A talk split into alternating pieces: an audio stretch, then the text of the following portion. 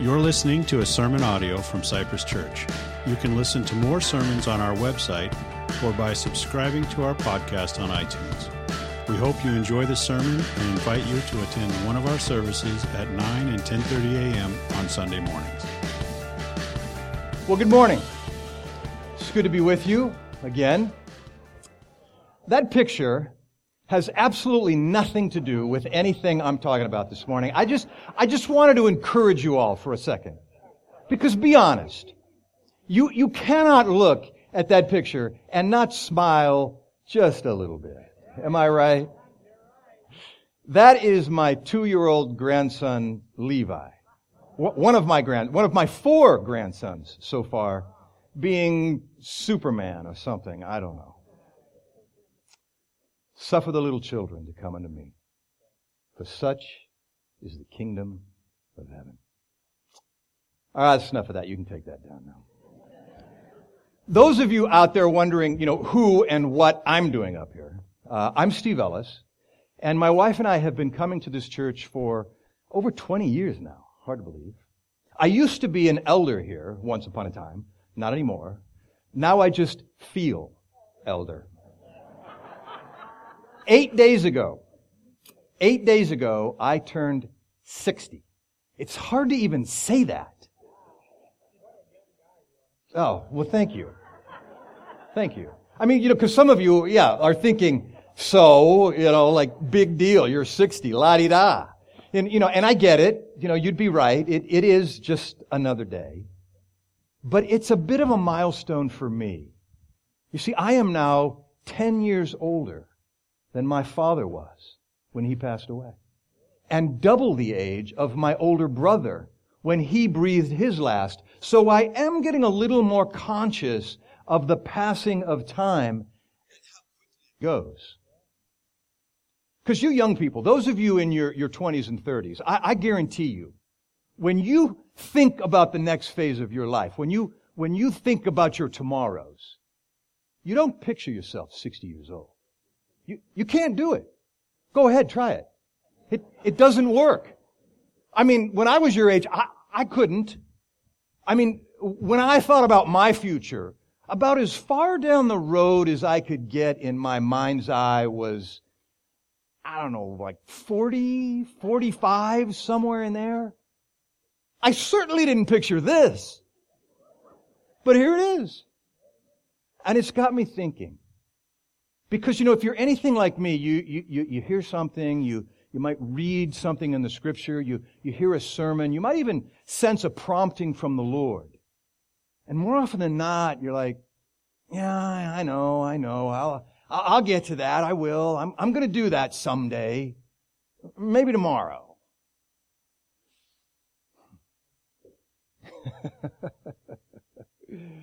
I mean, you know, because uh, like almost every week, somebody's up here haranguing us, right? You know, join a, a small group, you know, a life group. Uh, get involved in a ministry. You, use your gifts in some way. Uh, you know, come to celebrate recovery. Go on a, a short-term missions trip. Get involved. And that's sometimes it probably feels a little like nagging. I mean, just two weeks ago, as Mike was talking, we had our missions conference. Tony Rodriguez was up here. It was a, it was a phenomenal morning. And the theme of the message was, what are you waiting for? Remember that? What are you waiting for? Because I say this with all the honesty and love I can muster. The day's going to come. And you wake up and all those tomorrows you're thinking about, that's yesterday. So teach us to number our days, Psalms 92, that we might apply our hearts to wisdom. Amen. May we be a people who redeem the time, making the most of every opportunity. Ephesians 5:16. So, since we are a people who make the most of every opportunity, let's get into the Word. Open your Bibles. Mark chapter 7. We're going to be looking at verses 24 to 30. We'll also spend some time in the parallel account in Matthew chapter 15, verses 21 to 28. So if you want to keep a finger there, but we'll, we'll be in Mark chapter 7 most of the time. If you've got your Bible, open it up. If you uh, don't have a Bible, you'd like one, uh, the ushers are coming down the aisle. Just raise your hand. They'll give you a loaner uh, you can use this morning during the service. Uh, we just ask you just leave it on the seat at the end when you're done. Uh, Mark chapter 7. Would you stand with me and let's ask the Lord's blessing upon His word this morning?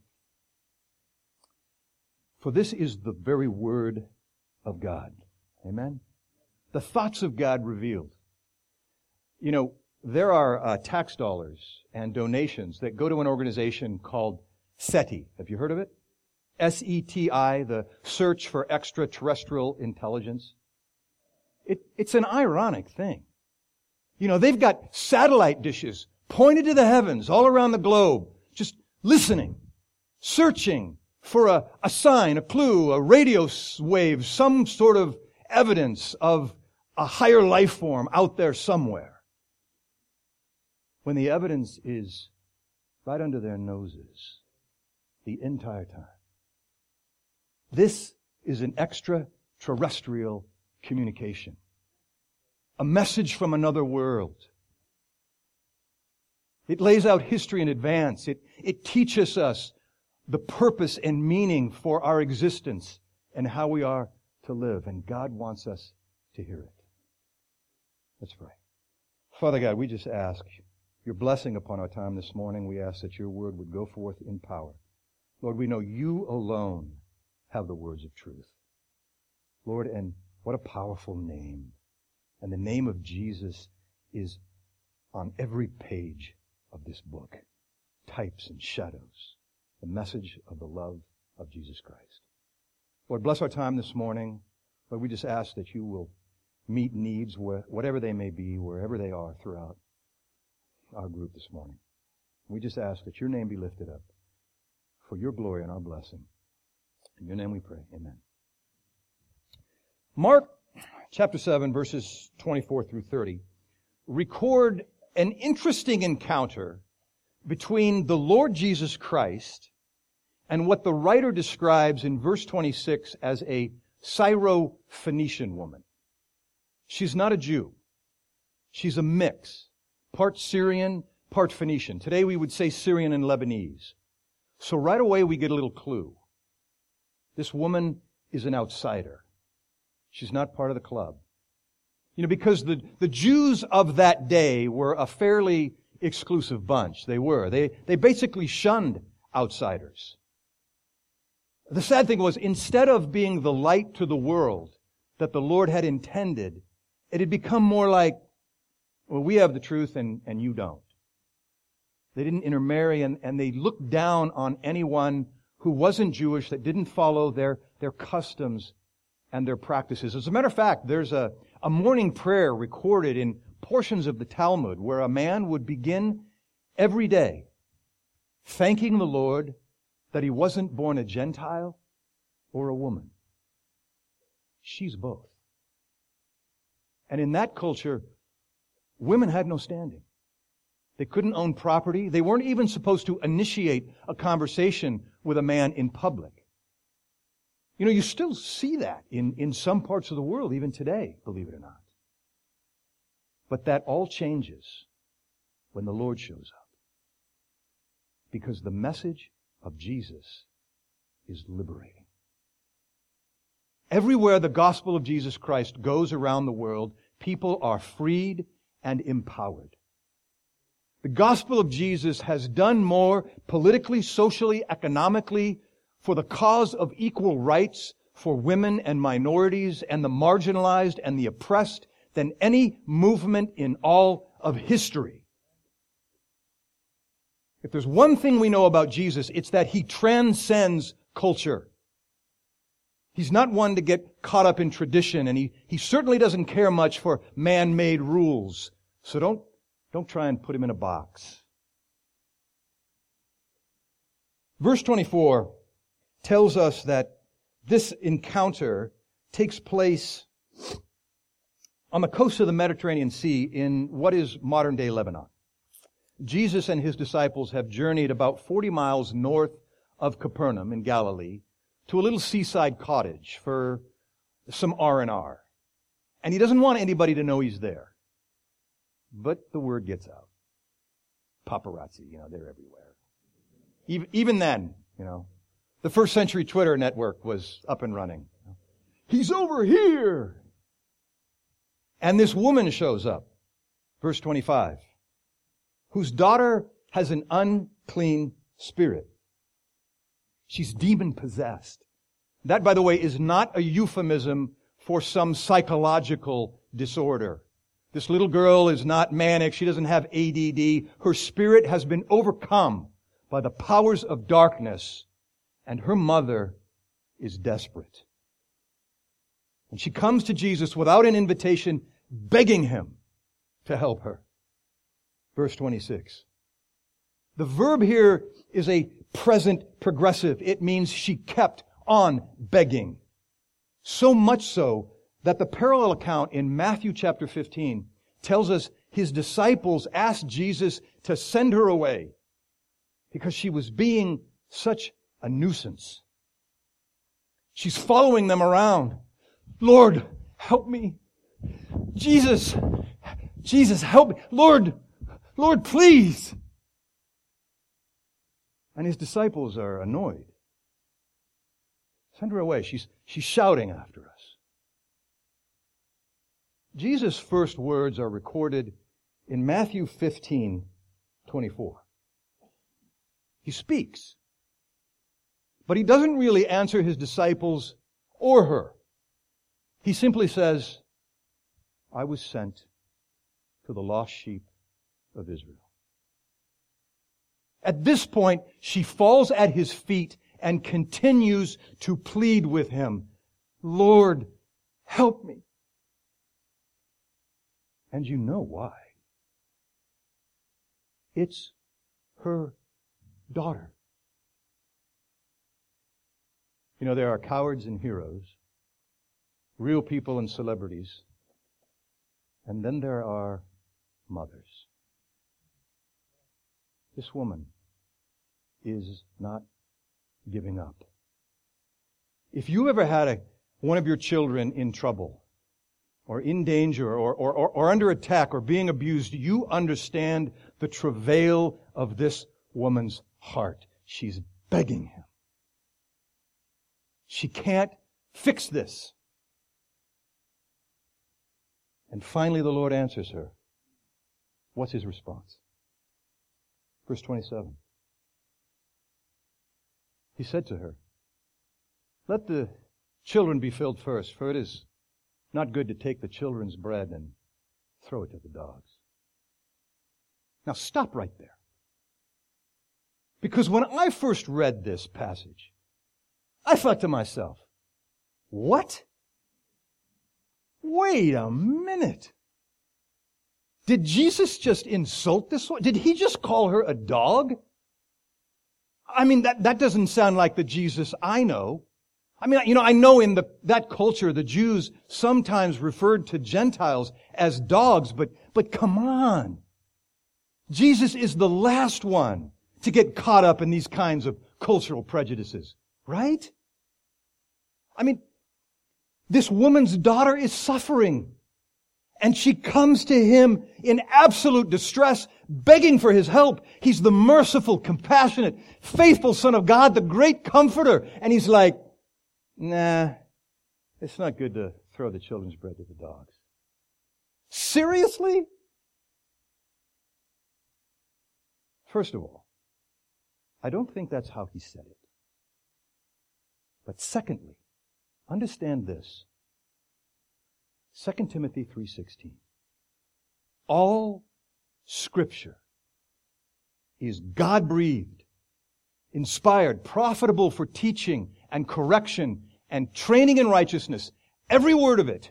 So when you come to something in your scripture that makes you sit up and say, wait a minute, what is that? I guarantee you there is more there than meets the eye. You've got to peel back the layers. The word used here is not the word for wild dogs that Jews use to describe Gentiles. It's the, uh, it's the Greek word kunarion. It literally means little puppies, family pets, not the street scavengers. But even so, this is just an allegory, a metaphor, an, an illustration Jesus is using to make a point, and she gets it. We only have the text. Okay, we, we weren't there. We didn't look into Jesus' eyes. We didn't see his facial expression. We didn't hear the tone of voice in which he said it. But I guarantee you, he is not insulting her. He's testing her. What do you really know? Do you understand the scripture? Do you really know who I am and why I'm here, or are you just here for the goodies? He's not insulting her. He's testing her. And she doesn't take offense. What's her response? Verse 28. She says, Yes, Lord. Y- yes, Lord. I, I, I know. I know. You, you have come as the Messiah to the nation of Israel. But even the little dogs feed on the crumbs that fall from the children's table.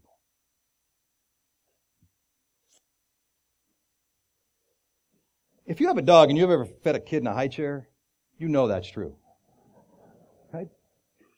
She takes the very same analogy Jesus is using and, you know, little puppies waiting under the table for some crumbs to fall and uses it to express a powerful truth and reveals the depth of her understanding and, and he's impressed. She's actually expressing a doctrinal truth here. You see, in the Old Testament, God dealt with the world through the nation of Israel. They're the children at the table in Jesus' metaphor. Jesus' statement that he was sent to the lost sheep of Israel is true. But this woman understands something more about the promises of God and about who Jesus was. It was his earthly mission to come to the nation of Israel, to present himself fulfilling the promises of the Messiah and present himself to the nation as the Mashiach ben Yosef, the suffering servant. And that's exactly what he did to fulfill the promise. As a matter of fact, this is the only recorded instance in the New Testament Gospels where Jesus journeys outside the land of Israel during his entire ministry. He came to the Jews, but his message was for everyone. What did God say to Abraham in Genesis chapter 2 when he said to him, the Savior is coming from your lineage? He said, in you, all the nations of the earth will be blessed. What did the angels say when they announced his birth? Luke chapter 2 verse 10. For behold, I bring you good news of a great joy that will be to all people. Jesus himself, after his resurrection, tells his disciples, Go therefore, preach the good news to all nations. Matthew 28, 19. The message of the love of Jesus goes out to everyone. His primary earthly ministry was to the nation of Israel, but the day of Pentecost was not very far away. An explosion of the Spirit of God on the entire world, and since that day, God has been dealing with the world primarily through the church. This woman just wants some early crumbs. We are his ambassadors, the light to the world. In Ephesians chapter 3, the apostle Paul called the church a great mystery, hinted of in the Old Testament scriptures, but they didn't see it coming. But now it was revealed. And in verse 6 of chapter 3, he says, to be specific, that the Gentiles are fellow heirs and fellow members of the body and fellow partakers in the promise in Christ through the gospel. That idea was absolutely revolutionary to the Jews of that day. As a matter of fact, the apostle Paul was blown away by the benefits you and I have in Christ Jesus. The reality that salvation comes through faith in Christ alone and nothing else. Not good works, not going to the temple every year, not rules, and the indwelling of the Holy Spirit in every believer. What a blessing. The Old Testament Jews didn't have that benefit. They did not have the indwelling of the Holy Spirit. He showed up in pillars of fire and, and clouds of lightning and, and came on people selectively, like Samson or David and the prophets. I mean, Jesus himself talked about the importance of the Comforter coming who will guide you unto all truth. It's the Spirit of God that opens our eyes. And His presence was made possible in our lives through what Jesus did on the cross. And this woman knows what's coming.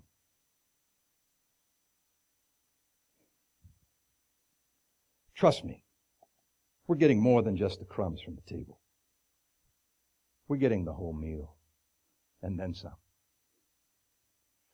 I wonder, when she answered him, did Jesus keep a straight face? Or did he crack a smile? Just a little bit. Because you know he's pleased. What does he say? Matthew chapter 15, verse 28 records his response. Look at what he says. Oh woman, great is your faith. Let it be as you desire. Oh woman, great is your understanding. Hmm. You know, most of the time in the Gospels, we see Jesus going around chiding people for their lack of faith, right? Oh, ye of little faith.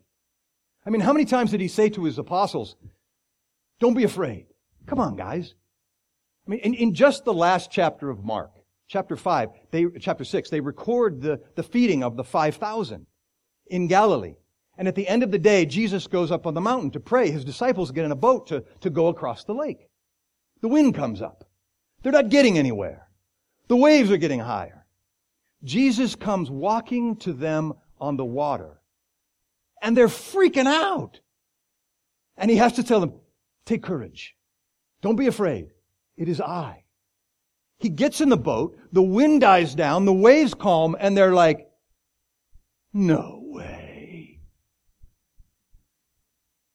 And it says in verse 52 of chapter 6, for they had not learned anything from the incident of the loaves like four hours ago. Bunch of stone-headed, dense, slow learners like me. Like me. How many times does the Lord have to tell us, don't be afraid. Take courage. Go in my name. Don't worry. you know, there are, uh,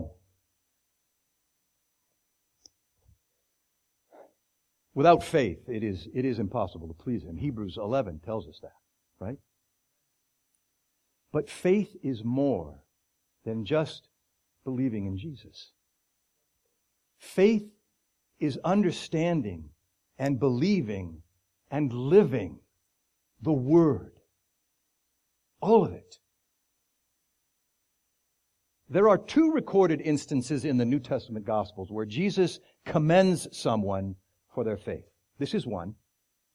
And the other one is the uh, Roman centurion in Luke chapter 7. Are you familiar with that story?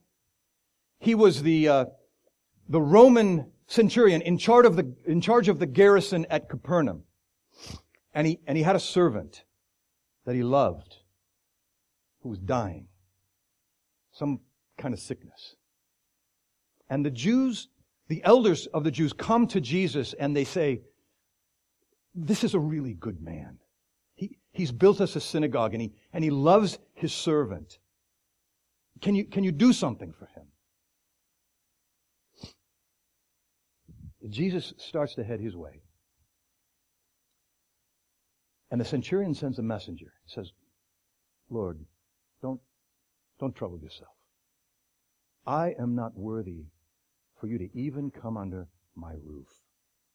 Just say the word, and it will be done. For I too am a man under authority. I say to one, come and he comes, another, go and he goes. You notice he said, under authority. You know, because most people, they, they get a little power, they get a little position, they get a little influence. They like to think of themselves as what? In authority. Not this guy. He says, my men do my bidding because I carry the standard and the signet of the empire of Rome. And I see that in you, Lord. There's a, there's a power behind you. He understood that dynamic. How many times did Jesus say, I come not to speak my own words. I come to speak the words the Father has sent me to say. I come not to do the things on my own initiative. I come to do the things my Father has sent me to do. I come in the name of the Father. And this guy understood that dynamic that, that Jesus was the very emissary of God himself. And it says, Jesus marveled. He turned to his disciples and said, I, I have not seen such insight, such understanding, such, such faith in all the land of Israel. What do you got to do to make the Son of God marvel? I mean, you know, he's seen a lot, right? Interestingly enough, the two recorded instances in the New Testament Gospels where Jesus commends someone for their faith, they're both Gentiles. Similarly, this woman. Oh, woman, great is your faith. Let it be as you desire. I guarantee you, she runs all the way home. Her feet barely touch the ground. She, she gets to her house. She goes in the room, finds her daughter lying on the bed in her right mind. No longer under the bondage of that demon. Oh, what a moment that must have been. You imagine the joy of this woman's heart. More than a few tears were shed, I am sure. Because Jesus saves from the power of sin and death. Hmm. Little puppies waiting under the table for the crumbs. You know, part of me wishes that, uh, you know, the Lord had chosen a different metaphor uh, to describe me. Because, uh, you know, I mean, I love my yellow lab. I, I just don't really want to be him, you know. My wife probably wishes I was sometimes, though. I'd, I'd, I'd likely be more well behaved at times. So. Sit! Sit! But, you know, hey, if it, if it gets me some crumbs from the master's table, I, I guess that's all right with me. Hey, you know, if you have a problem being compared uh, metaphorically to an animal, you're going to have some trouble with Scripture. What does it say in Isaiah 53 6?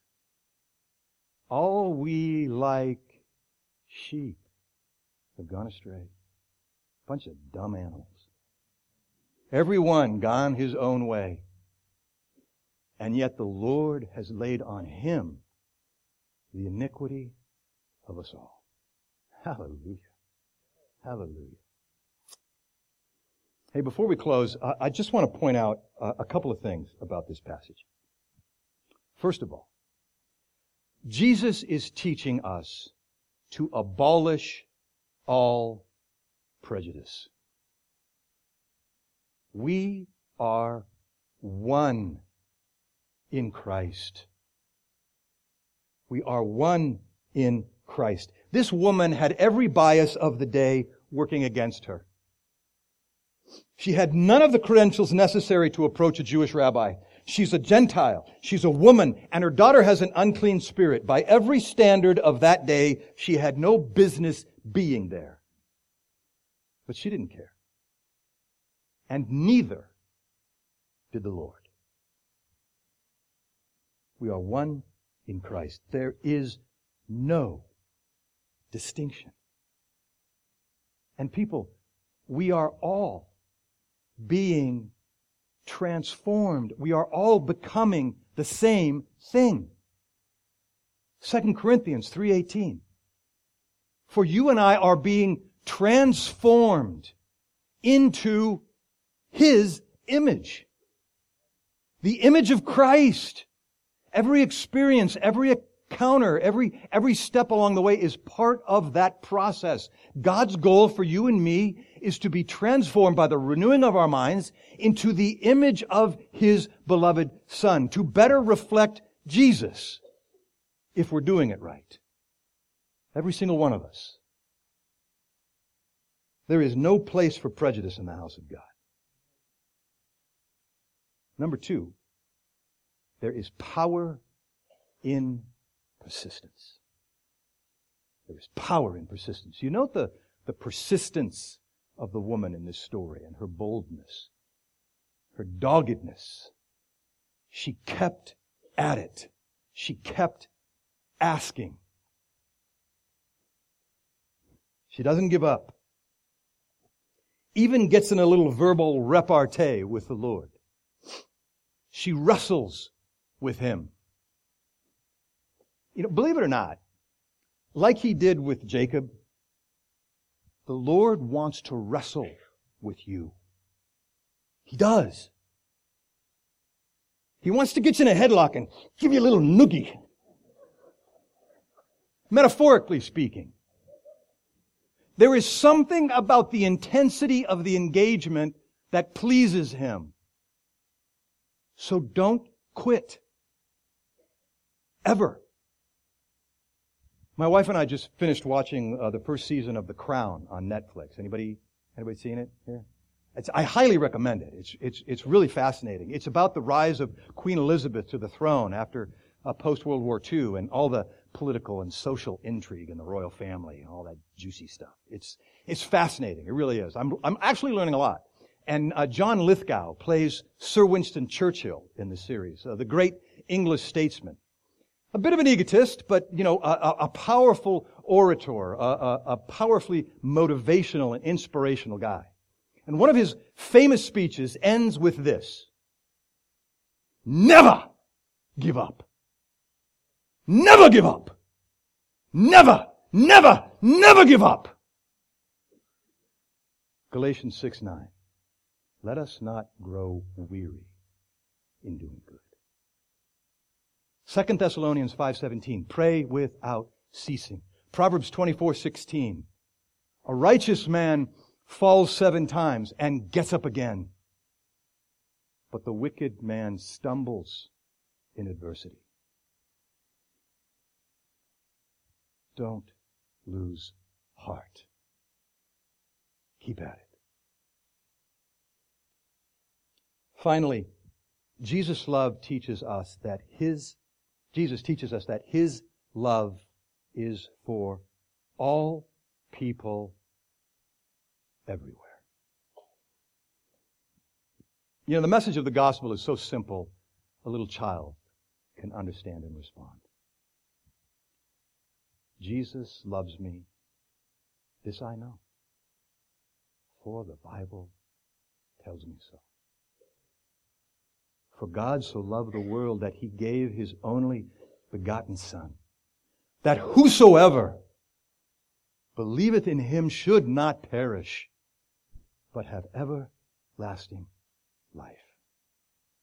And that message goes out to the whole world. Jesus loves the little children all the children of the world. Red and yellow, black and white, they are precious in His sight. Jesus loves the little children of the world. A powerful truth wrapped up in a simple Sunday school song. And you know, Jesus doesn't love everything we do all of the time. But you are precious in His sight. Jesus loves the little children of the world. Let's pray. Father, we thank you for the power of the name of Jesus. Lord, we thank you for your saving grace and your great mercy. We thank you for what you did in the life of this Gentile woman and what you are doing in each one of us. Lord, may we, may we have faith to persevere. Lord, may we work daily to be transformed into your image. May we understand there is no distinction. This is one body. Christ the head. And Lord, encourage us and keep us faithful to do your work here on earth as your message continues to go out to the entire world. In your name, that the name of Jesus be lifted up and glorified. For your glory, Lord. In your name, amen. Amen. Thank you, Brother Steve. Thank you. Powerful. Good message.